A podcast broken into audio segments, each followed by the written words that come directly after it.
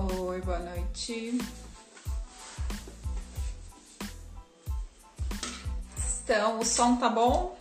Luz tá bom? Tá muito claro, muito escuro.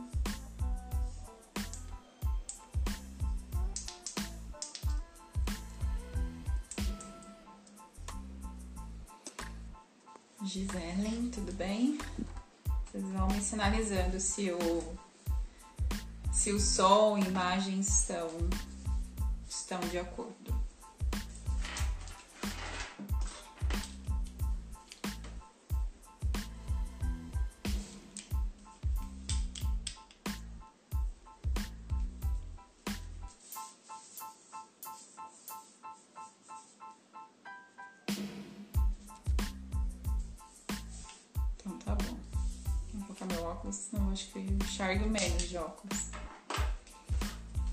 Vamos dar mais uns minutinhos e já vamos iniciar nossa live.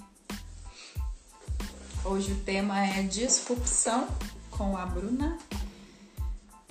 E é um tema bem legal, bem interessante para nossos dias atuais.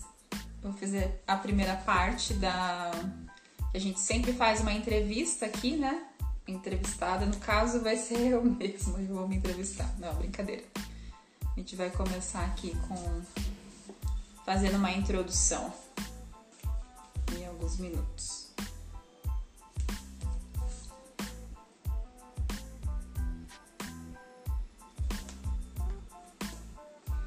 Oi, Sebastião, Celso, Davi. Cliquem lá no aviãozinho e vão compartilhando com o pessoal, gente. O tema vai ser bem legal, bem importante, né? Para os nossos dias. Tem aí na tela de vocês tem um, um aviãozinho, você clica nele e aí envia para as pessoas.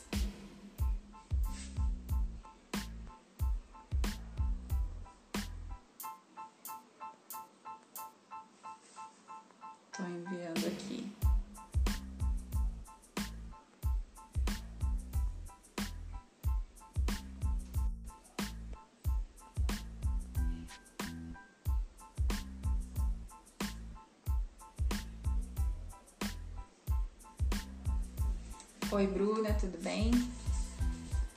Vamos.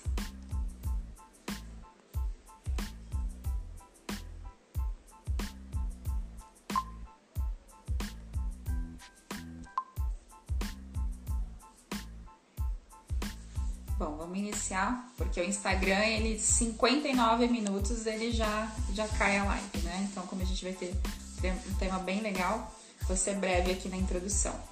É, eu quero falar um pouquinho sobre marketing, ser bem breve.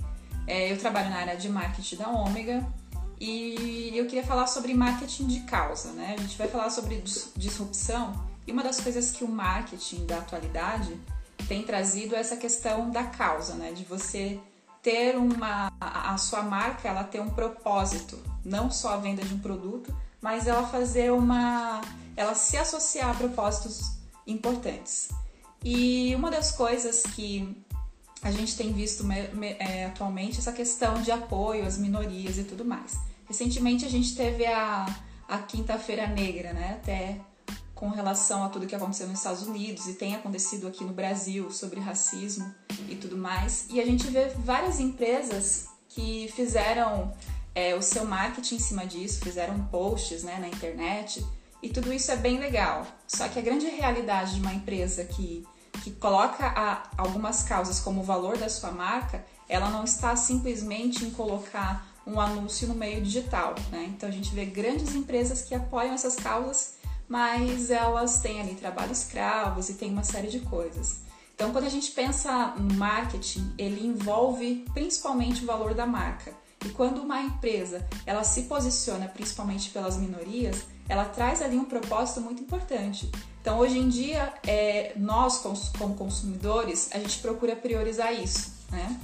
É, há um tempo atrás as pessoas não pensavam tanto nisso e hoje já é diferente. Então, uma empresa que ela se importa com o meio ambiente, se importa com a causa das mulheres, né? Se importa com a causa dos negros. Isso é, é, LGBT e todas, e todas as outras classes. Isso é muito importante, porque a gente vê ali valores que eles dão, né? Tudo isso. Então, o, o, o, marketing, ele precisa ter esse tipo de posicionamento. E uma das coisas que é, é bem interessante que existe na Ômega, embora a empresa não tenha um quadro de funcionários muito grande, é, dos 18 funcionários, 5 são mulheres. E das, desculpa, 4, 4 são mulheres. E das quatro mulheres tem uma posição de liderança. Três tem, eu, eu fiz as contas erradas. Das quatro mulheres, três têm uma posição de liderança. E isso é muito legal, né? Porque um tempo atrás, talvez a gente, é, é, a gente viu um cenário de que as mulheres não alcançavam certas posições. E isso é muito diferente. Então, com relação à causa, principalmente da mulher, a Ômega sempre teve esse cuidado, né? De não olhar para se é um homem ou uma mulher, mas ali ver a, a capacidade que aquela pessoa tem de desempenhar o serviço dela, né? O quanto ela pode produzir. E a gente tem até a Michelle, que ela é de uma área estratégica, uma área de assistência técnica, e ela lidera ali só homens, e pelo fato dela ser mulher, é um grande desafio, ela tem conseguido muito bem nisso. Então, é, o, quando a gente fala de marketing de causa, a gente pensa em todas essas questões de propósito, não só ter um post bonito, mas quando a empresa dá essa valorização dentro da empresa para os seus colaboradores e tudo mais. Então, sobre marketing, sobre a área da Ômega, que, que eu quero falar é isso. Gente, eu já vou começar aqui com a Bruna. E a gente faz naquele mesmo jeito, tá? Quando vocês tiverem perguntas, digita ali na caixinha e aí conforme é, é, o tempo aqui a gente vai fazendo as perguntas para ela. Convidem o pessoal, porque o tema é bem interessante. Vão mandando ali o aviãozinho. Bruna, já vou chamar você.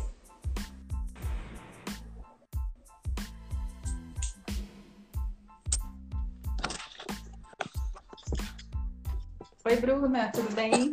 Oi, tudo bom? Deixa eu botar o celular aqui.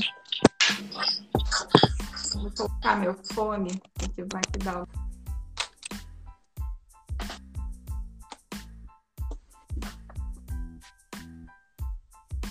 Ficou mudo o teu. Se der eco, daí eu ponho aqui enquanto você estiver falando. Obrigada por aceitar o nosso convite. Foi meio corrido, né, o dia hoje, mas obrigada por estar aqui com a gente para compartilhar um pouco é, de todo esse seu conhecimento sobre o tema de hoje. É, então, como a gente tem, acredito que é um assunto bem extenso, né, para a gente não é, conseguir passar um pouquinho, né, para o pessoal, eu já queria começar então. É, você pode se apresentar e, e, falar um pouquinho, né, sobre a sua carreira, por que, que você decidiu estudar esse tema e lidar, eu sei que você dá palestras né, sobre disrupção. Como começou a sua história com, com esse tema? Então, é, eu sou de formação, eu sou engenheira, então eu esse lado de qualidade, processo, melhoria, gestão, olhar para o resultado. Eu também sou economista então, ao mesmo tempo que eu tenho esse lado da porta para dentro, eu gosto muito do negócio em si e também do lado gestão e resultado, que é falada do outro lado de finanças traz. É, mas eu sempre fui muito exigente, assim, em, em, em educação. Então, eu sempre procurei muito, muito curtir é, executivos de alta performance. Eu fiz alguns cursos de próxima geração de líderes, porque sei se, é, se todo mundo sabe, mas as estatísticas elas vão muito contra a mudança de gestão, né? Uma grande parte das mudanças de gestão as empresas tendem não dar certo, então é muito importante focar nisso. É, enfim, altos, é, muitos cursos, muitas coisas, mas o, eu acho que quando me despertou para esse tema mesmo, é, eu já era é, CFO da VAP, a gente fez algumas mudanças muito é, muito significativas na VAP, seja em produto, em processo, em muitas mudanças. Mas eu comecei aí em alguns eventos é, de universidades, de é, muitas que falam sobre inovação, que falam sobre disrupção. E eu acho que o grande impacto foi quando eu fui de fato vivenciar no Vale do Silício isso.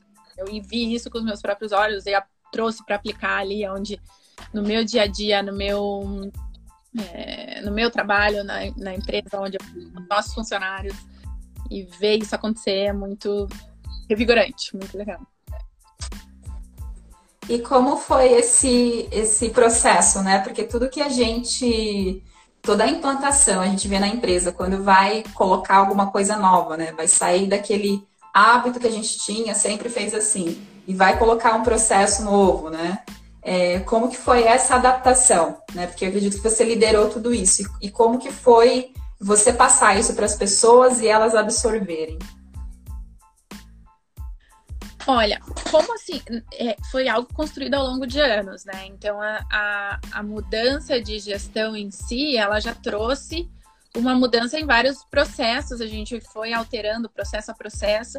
Então, acho que o, a cultura era muito receptiva para, para esse tipo de mudanças. Então, é, as pessoas estavam muito abertas a isso e eu acho que elas tiveram um sentimento grande em relação a isso quando elas vieram, viram de fato as paredes do escritório cair, né? E, e uhum. mudar fisicamente também para que fisicamente tivesse a mesma a linguagem que o que a gente falava. Eu não tive grandes problemas agora, nesse final, nesse momento de trabalho no silício, nesse momento eu acho que o grande impacto foi lá atrás, quando a gente começou a mudança de, de onde nem existia ainda a palavra disrupção, né? A palavra era é, melhoria de gestão, melhoria, ainda era outro conceito. É, mas uhum. hoje é aberto para isso, tá, tá, tá, fora do tabuleiro, né? Porque não, não tem espaço mais. Uhum. É, e a gente tá vivendo uma esses dias está se falando muito mais, né? Porque a, as empresas e aqueles, até os profissionais, que de repente não pensavam muito nisso, estão tendo que se adaptar, até pelos modelos de negócio de trabalho, de colaborador, né? E, e com esse cenário atual, como que você enxerga a questão de disrupção? Né? O que que a gente, todo mundo está falando assim do novo normal, né? Dessa mudança, né? Como que você enxerga isso? Então, antes de isso que está acontecendo agora, já existia um novo normal, só que as pessoas não estavam enxergando esse novo normal. É, eu falo que a, a realidade está totalmente é, vinculada à velocidade. A velocidade que as coisas uhum. acontecem diferentes da, da como elas aconteciam antes. Então, é, as mesmas experiências podem ser mas elas são de formas diferentes. Se você for lá na, é, no Coliseu, na Itália, há 30 anos atrás, as pessoas ficavam olhando para o Coliseu. Hoje elas vão e tiram foto. É a mesma experiência, vida de forma diferente. Elas querem compartilhar aquilo. É, e, e, a forma que as coisas estão mudando, ela está sendo numa aceleração, é, é, numa aceleração cada vez maior.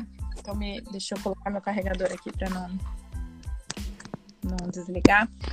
É, eu falo assim, uma das coisas que geralmente eu falo quando eu falo sobre esse assunto é a velocidade que levava para as pessoas aderirem em qualquer coisa.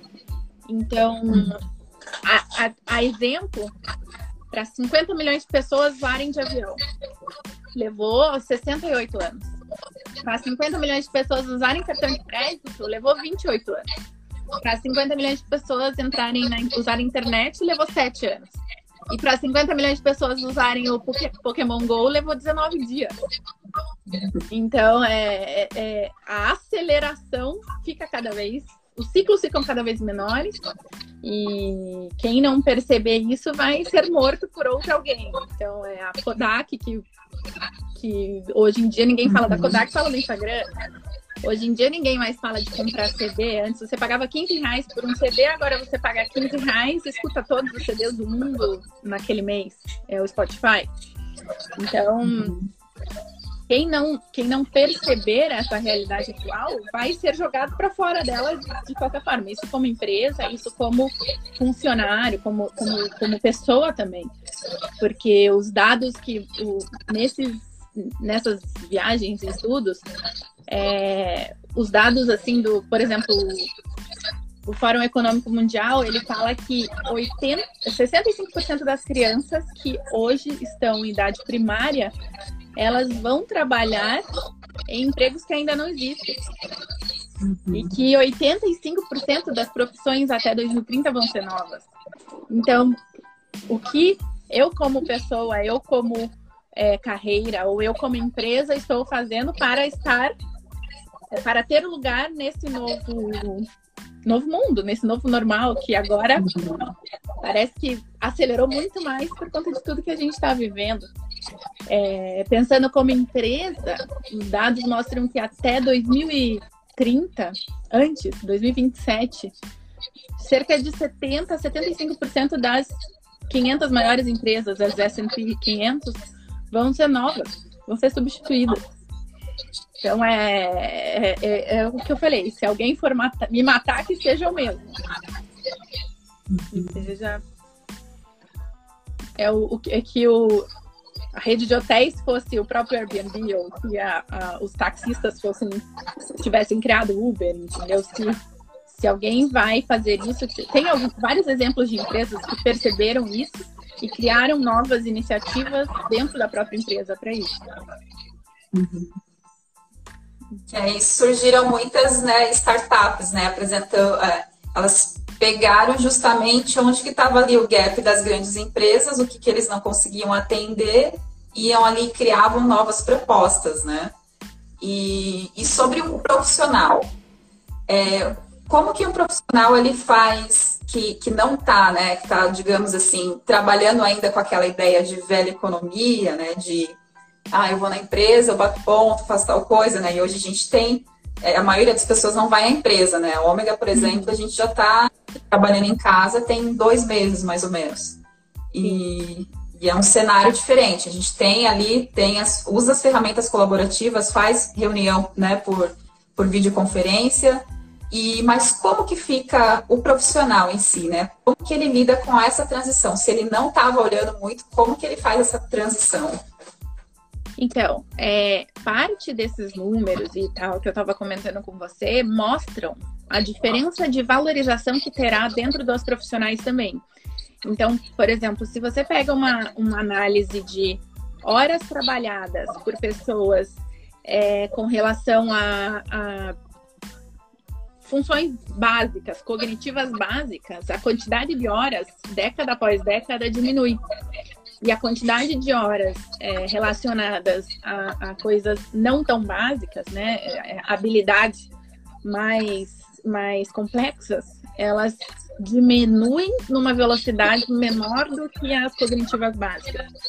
E as, as habilidades de é, alta complexidade ou que tenham relações com essas novas modalidades, elas crescem.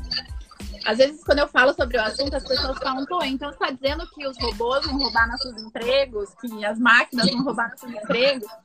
Eu falo que era justamente essas perguntas que as pessoas faziam lá atrás quando surgiu a eletricidade. As pessoas falavam, pô, mas eu trabalho aqui colocando carvão para. Agora, é... as máquinas vão roubar meu emprego, a eletricidade vai roubar meu emprego? Eu falo, sim, esse emprego específico de colocar carvão na máquina, a eletricidade roubou. Mas ela criou outros empregos para controle de máquinas, né? Quando, quando a, a, a, indústria virou outra coisa, a gente trouxe a produção em massa. É muito próximo ao que a gente está falando aqui. É, até 2025, o número é que mais ou menos 58 milhões de novos empregos sejam gerados para gerir funções desempenhadas por máquinas. Então, é muito importante, sim, que o profissional esteja é, atento a tudo isso. E aí entra um pouco no, na diferença do que era inovar e, e, e ser disruptivo, né? Que a gente estava comentando. É... E... Pode falar. Pode falar. Não, é que a gente. Uma...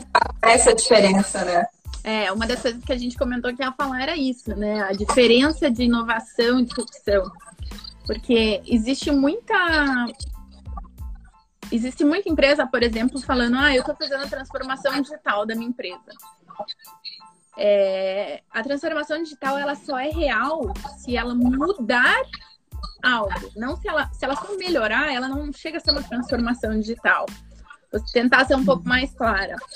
A diferença de inovação e disrupção. A, a inovação é de fato mudar, né? Melhorar algo, mudar. A disrupção, se você pegar lá no, no Aurélio, né, no dicionário, e for olhar o que, que, o que significa disrupção, ele fala que é interromper o curso de um, de um processo comum. Então eu deixo, eu deixo de fazer algo como era feito antes. Então, é, por exemplo, você paga 100 reais por algo e agora você vai, veio algo disruptivo, você vai pagar os mesmos 100 reais e vai ter 10 vezes mais. Ou você vai pagar pela mesma quantidade, só 10 reais não mais 100. É, é, é você fazer muito mais com muito menos, de uma forma que mude a cabeça do consumidor, algo impensável. Então, se a gente fosse falar antes do Airbnb existir, que a gente deixaria a chave das nossas casas para estranhos entrarem, ou que a gente entraria na casa de estranhos. É, era algo impensável. Ou se a gente falasse que a gente entrar no carro com um estranho, pegar uma carona, pagar uma carona. Mas o cara não é credenciado, ele não tem a placa do táxi, como assim? É, e ainda acontece muito dessa resistência hoje. Se você Hoje, por exemplo, muitas pessoas falam, mas como assim esses aplicativos? Eu vou ter que colocar a senha do meu cartão no aplicativo para ele fazer análise da minha carteira? Hoje ainda é, as pessoas ainda têm essa insegurança, assim como tinham lá atrás de falar que não ia deixar a chave da casa. É, então, o ser disruptivo é quebrar algo que funcionava que tradicionalmente era feita de um jeito e que era funcional, mudar e trazer uma melhoria é, coletiva, né? Um impacto coletivo tão grande a ponto de que as pessoas falem, putz, esse normal já não serve mais. Agora tem outro normal, que é totalmente diferente do anterior, e o anterior fica impensável de se fazer. Uhum. É, eu falo que meu filho tem quatro anos. Um dia a gente estava num aniversário e ele falou: Mãe, a gente vai para casa de Uber? Aí eu, na hora eu pensei: Nossa, como que ele conhece a palavra Uber? Depois eu me toquei que ele nem sabe o que é um táxi. Ele nunca nem. Uhum. Nunca nem andou de táxi. Então, é, é, é o novo normal, totalmente. Uhum. Não tem outro nome, né? É. Meu não, sobrinho, uma vez, com o celular do meu irmão, foi lá pedir Uber também, mexia. E é incrível, né? Como essas crianças, parece que elas já nascem com, com essa mentalidade, né? De fazer as coisas assim. É muito interessante. Totalmente. Assim, é, aqui, eu imagino, por exemplo, meu filho lá na, aqui, ah, quando ele tiver que fazer mercado, ele vai falar: mãe, eu não acredito que você ia no mercado. Você ia no mercado comprar as coisas que absurdo.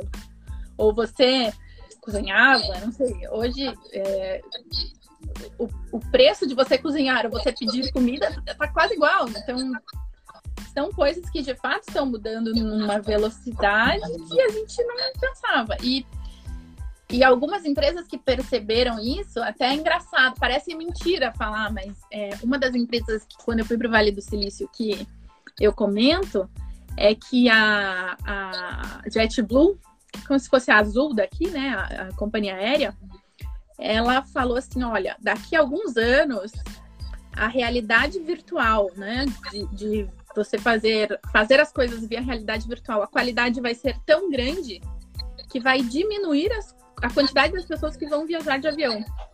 Então, se vai diminuir a quantidade de pessoas que vão viajar de avião, vai diminuir a minha, a minha demanda.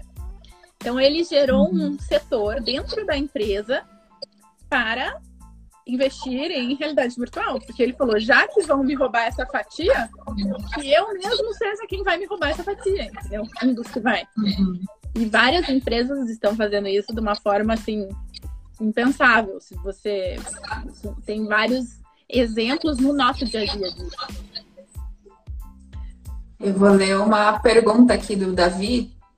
É, nós já víamos um impasse empresarial impressionante. Com a pandemia, isso vem para acelerar, acelerar a necessidade de nos adaptarmos a novos costumes. Qual faixa etária de profissionais você acredita que tem ou terá mais tendências a novas oportunidades no mercado de trabalho? Poxa, falar de faixa etária em si é complexo, né? Mas se a gente for por o, o mercado de trabalho, ele tem uma mania às vezes errada, né? Mas tem uma mania de analisar as pessoas pelas gerações. as, a, as gerações têm características diferentes, né? A geração X, ela tem a tendência a buscar mais estabilidade. A geração Y tem a tendência de ser mais ambiciosa. A geração Z, ela já tem tendência de mudar de ideia mais rápido. É, então, depende um pouco do que a empresa busca. Porque, de fato, existem posições, existem momentos que você precisa de estabilidade.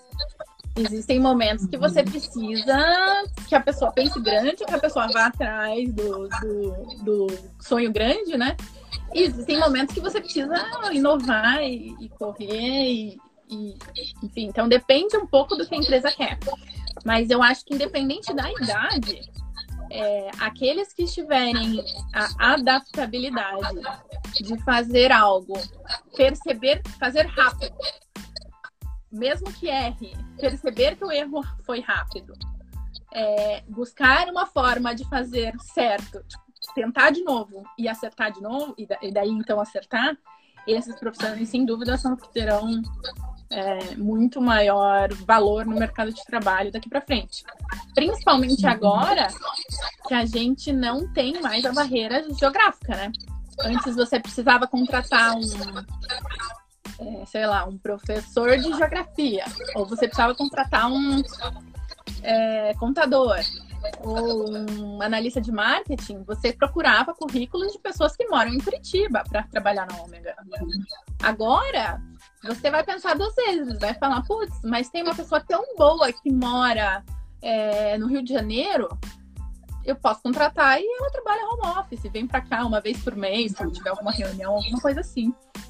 Então, essa mudança vai trazer uma competitividade muito maior, né? Então, e, e, também uma maior opção para o funcionário, né? Ele também vai poder olhar para outros, outros lugares, outros ambientes.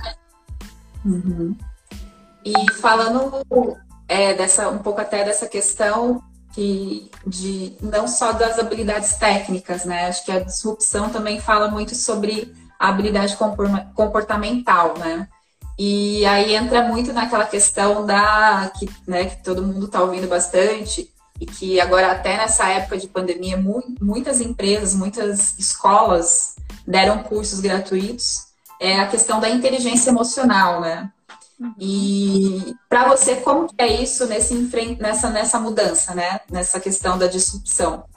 O profissional, ele além da parte técnica, ele tem que focar muito nisso, né? Mas qual que é o segredo, assim, né, dele trabalhar bem essa questão emocional, né, no, no, na carreira dele? Olha, eu acho que a parte emocional que geralmente atrapalha as pessoas é a resistência à mudança, seja ela pela resistência de algo mudar, de fato, um processo mudar, ou caso eu seja questionada por algo que eu fiz e, e tinha um jeito melhor de fazer, o, o, ser humano tem uma tendência natural de querer justificar, querer defender aquilo que foi feito. E então hoje eu acho que o, o principal emocionalmente seria não se apegar àquilo que foi feito, tentar observar isso que foi trazido como uma nova, uma nova opção, uma nova maneira de fazer aquilo e ao invés de justificar, tentar melhorar, de fato. Porque muita energia hoje é gasta com isso. É, é, eu vou depender daquilo que eu fiz porque eu preciso garantir que eu seja bem visto, ou, ou por orgulho, ou por. É uma defesa natural do ser humano, é, é quase que instintivo, né? Você fazer, você ser assim. Então, eu diria que o lado emocional é, é muito, isso é muito importante. Você saber lidar com, com o ser, com alguém te contradizer, alguém falar que tem um jeito melhor. Porque, como a gente falou, antes 68 anos para o avião, 19 dias para o Pokémon GO. Alguém vai chegar aqui amanhã e falar: não, o que você está fazendo não tem nada a ver, está totalmente errado. Pode uhum. ser que aquilo esteja de fato errado ou não, mas você, você saber lidar com isso. E aí isso envolve, claro, né? Saber lidar com as pessoas à sua volta, com a equipe. É, essa é uma das habilidades que estão entre as habilidades que serão cada vez mais valorizadas, né? As habilidades cognitivas não tão básicas. Assim. Entendi. e sobre empresas, né? Tem pessoas que têm empresas, pequenas empresas, estão aqui vendo a gente. Como que uma empresa ela começa a olhar mais para essa questão da é, de mudar os seus processos, né? De ser mais eficiente. Qual que, quais são os principais passos para ela começar isso? Bom, primeiro é aquilo que você comentou do sempre foi assim, a síndrome Gabriela, né? Do sempre foi assim, não mude, uhum. vamos continuar assim, porque assim funciona. Esse é o pior risco de todos, né? Às vezes você é, acha que é, não, eu sou líder ou eu sou, tá, tá ótimo do jeito que tá.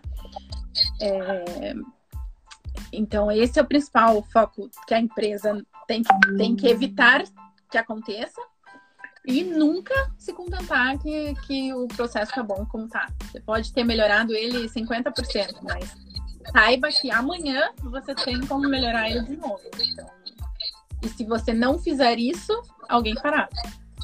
É, é, é, é levar o instinto de sobrevivência para a empresa, pensar nisso como se fosse comer, respirar. É, normal, entendeu? Senão não sobrevive. Não tem muita opção. Uhum. É, é, ter isso muito na cultura, né? Ou faz assim ou não vai ter como, né?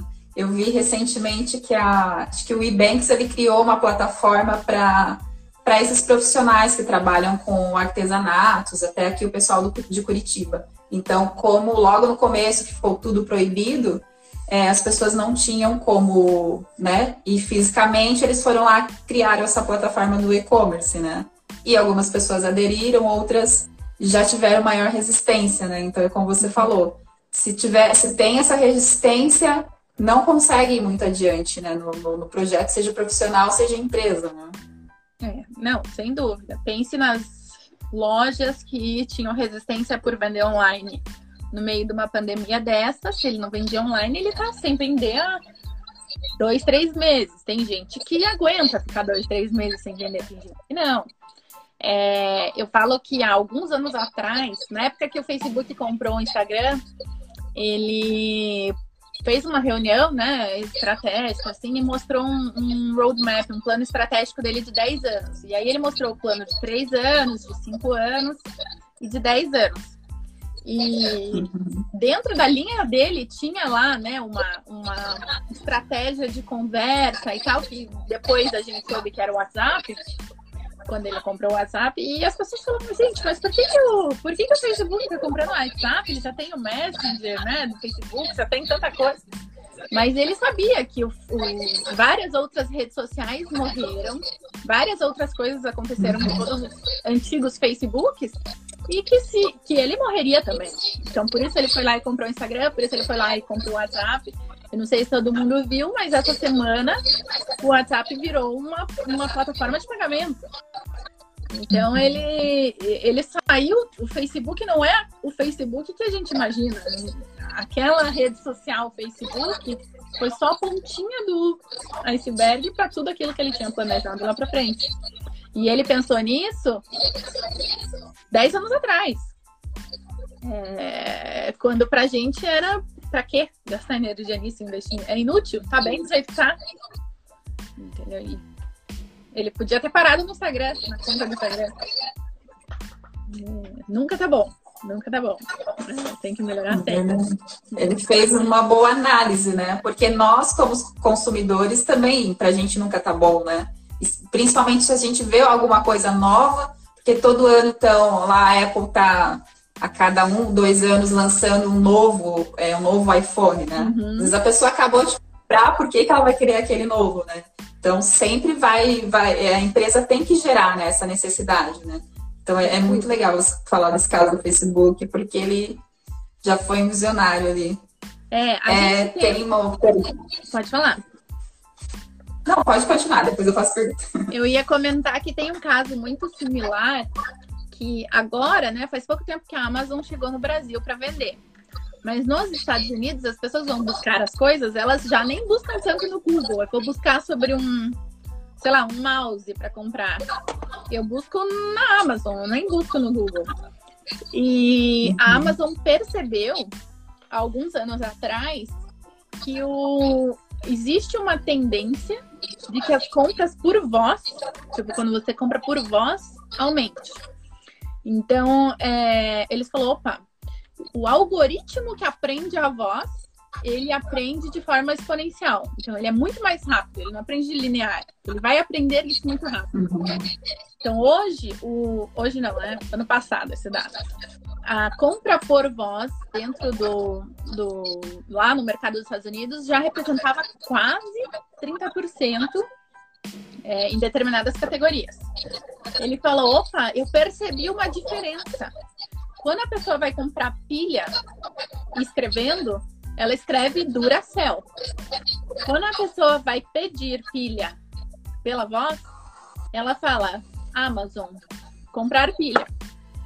Aí ele falou, opa, então, quando ele compra por voz, ele não pede a marca. O que, que a Amazon fez? Esse mercado vai virar 30% em 2020. Vou começar a fazer piso. Ou vou começar a fazer pasta de dente Amazon. Vou começar a fazer palito de dente Amazon. Então, ele fez isso lá atrás. E hoje, das categorias que ele fez isso, quase todas ele tem acima de 90% da venda. É, e tem categorias de impensáveis. É, tem uma categoria que eu lembro que era assim, produtos de golfe, marca Amazon. Ele tem acho que 70 e tantos por cento da, da compra por voz.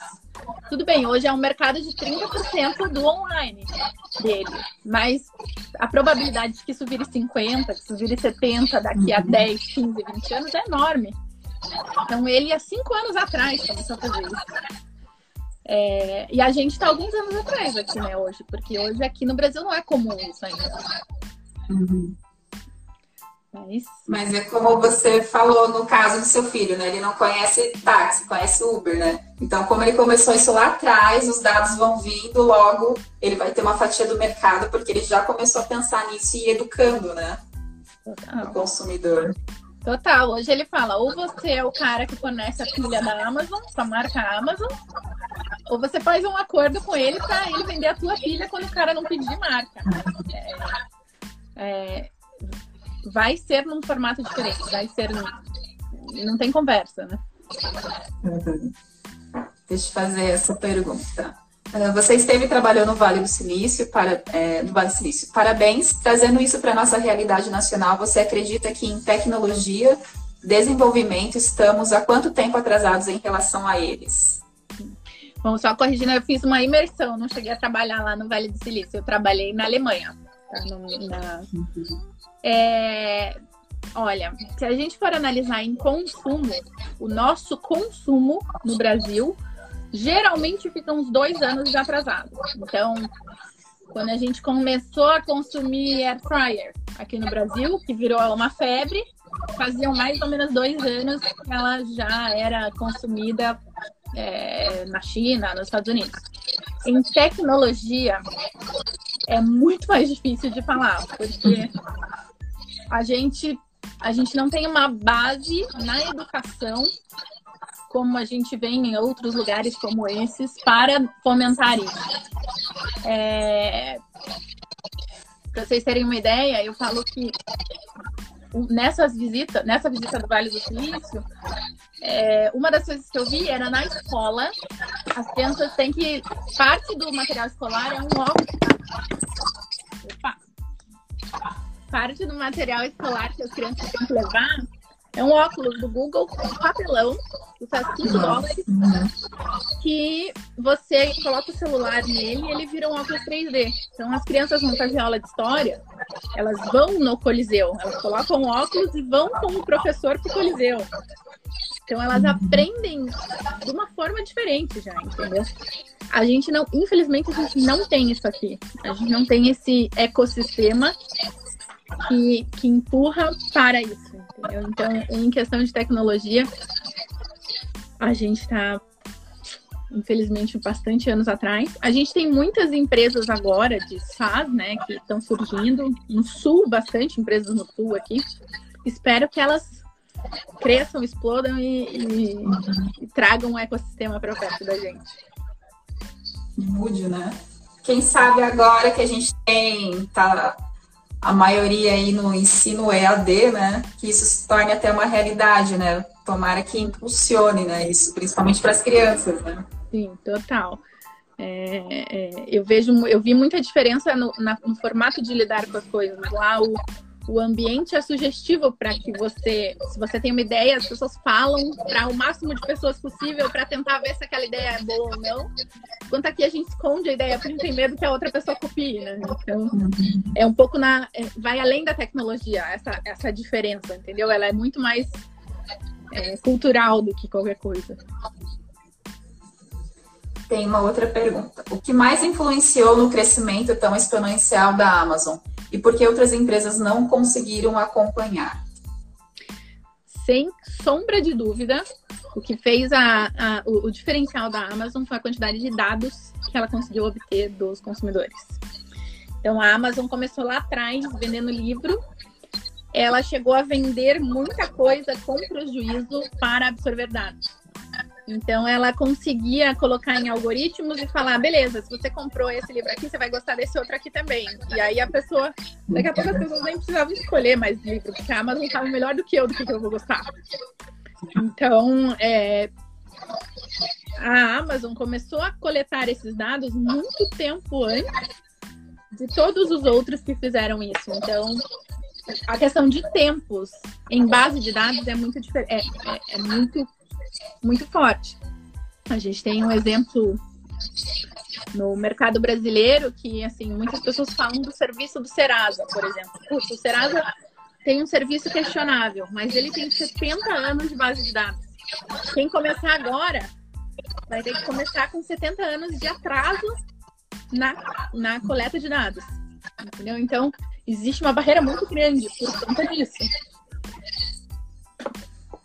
Mas existem outras empresas fazendo essa, aprendendo bem com isso. A Magazine Luiza é um bom exemplo do, do, do, do mais ou menos o que a Amazon fez essa. Uhum. Tem uma outra pergunta. É Como conciliar, opa, conciliar o lançamento de uma disrupção tecnológica com o tempo das alterações e adaptações na, nas legislações? Olha, muitas vezes, até feio falar, né? Mas muitas vezes a mudança vem antes da legislação. Então, claro, você não, você não pode, você não pode cometer crimes, mas é, esse também é um fator que nos segura muito mais do que fora daqui, né? Então, é muito mais fácil você discutir algo lá fora e, e e mudar algo nesse sentido do que aqui. Aqui o Uber teve que ser na marra, né? Teve que. Eu lembro na época que o Uber chegou no Brasil que ele falava para os motoristas: se você levar uma multa, eu pago essa multa. Então ele, ele forçou a mão até que fosse liberado. É, vai um pouco do quanto você convence o consumidor a ser motivo suficiente para que aquela regra seja mudada. Mas, de fato, a gente tem muito mais barreiras no Brasil com legislação, assim como a gente também tem muito mais barreiras para uma empresa funcionar no Brasil por conta da nossa legislação. Então, é, acho que é só uma barreira a mais que a gente tem aqui que, que, que é a mais do que todo o resto do mundo. Mas tem que vencer, né? Não dá para ficar para trás. É, é assim, não dá para desistir. Se você desistir, alguém vai vir e vai fazer. Então, é só uma dificuldade a mais. Uhum. Bruna, então, antes da gente é, encerrar, queria que você deixasse alguma consideração, seja para empresa, profissionais, nesse. É, até com um olhar né, sobre, sobre esse cenário que a gente está vivendo. Tem, tem algumas pessoas que estão motivadas, outras né, não, não, estão, não estão tão confiantes, principalmente nessa questão econômica, né? E uhum. qual que é a sua reflexão sobre isso, dicas? É, bom, sobre o momento que a gente está passando, ele é um momento, ele, claro, ele é diferente das outras, das outras crises que a gente já viveu, mas é a gente já não, não é a primeira crise e infelizmente não será a última. É, algo irá acontecer daqui a X anos que, que trará um novo momento ruim, uma nova crise, algum novo problema. Eu acho é, eu acho que a adaptabilidade nesse momento é crucial. A gente tem que, tem que saber se adaptar com velocidade. É, quem esperou muito tempo para tomar decisão, para montar um home office, para mudar o um modelo de venda, para ir para o online, se machucou demais e talvez não se recupere, entendeu? Então, eu acho que a, a mensagem principal é o não sossegar, procurar melhorar, procurar mudança e se adaptar quando necessário e continuar e continuar buscando, não não parar. Eu tenho um exemplo que eu geralmente uso também, que quase quase ninguém conhece, uma empresa chamada Lyft. É uma logo rosa escrita em branco, Lyft. A Lyft foi o primeiro Uber. Ela nasceu no, no, Vale do Silício, na mesma cidade que o Uber, em São Francisco, no mesmo desenho que o Uber, com os mesmos profissionais, basicamente, tudo igual. E ela falou: Nossa, eu tô, tá, tô abafando, porque eu quebrei a rede de táxis e transporte de São Francisco. E ele achou que tava bom. É, e parou por aí. Então hoje, a Uber fez o que? Putz, essa ideia é ótima. Eu vou levar isso para o mundo inteiro. Então hoje o Uber está no mundo inteiro e a Lyft está lá, continua lá, só em São Francisco, só na cidade, só naquele lugar, sendo que a ideia foi primeiro dele. É... Então não dá para sossegar, não dá para achar que tá bom. Acho que é a principal mensagem. Acho que você travou para mim. Só um instante. Ah, foi, tinha travado. Bruna, quero te agradecer muito pelo seu tempo, por trazer para a gente esse tema que é tão interessante, todo o seu conhecimento, que certamente agregou muito para mim, para os profissionais que estão aí, para as empresas. E muito obrigado. Volte quando quiser aqui na, na nossa live, trazendo o assunto que, que você quiser, fique à vontade. E desejamos para você muito sucesso na sua carreira. Obrigada. Até a próxima. Tchau, tchau. Tchau. Gente, ficamos por aqui. Na próxima semana, às 20 horas, voltamos e nós vamos falar um pouquinho sobre etiqueta corporativa. Vamos falar sobre é, etiquetas no home office, né? Como fazer isso. Então, a gente volta na próxima semana, às 20 horas. Tchau, tchau. Boa noite.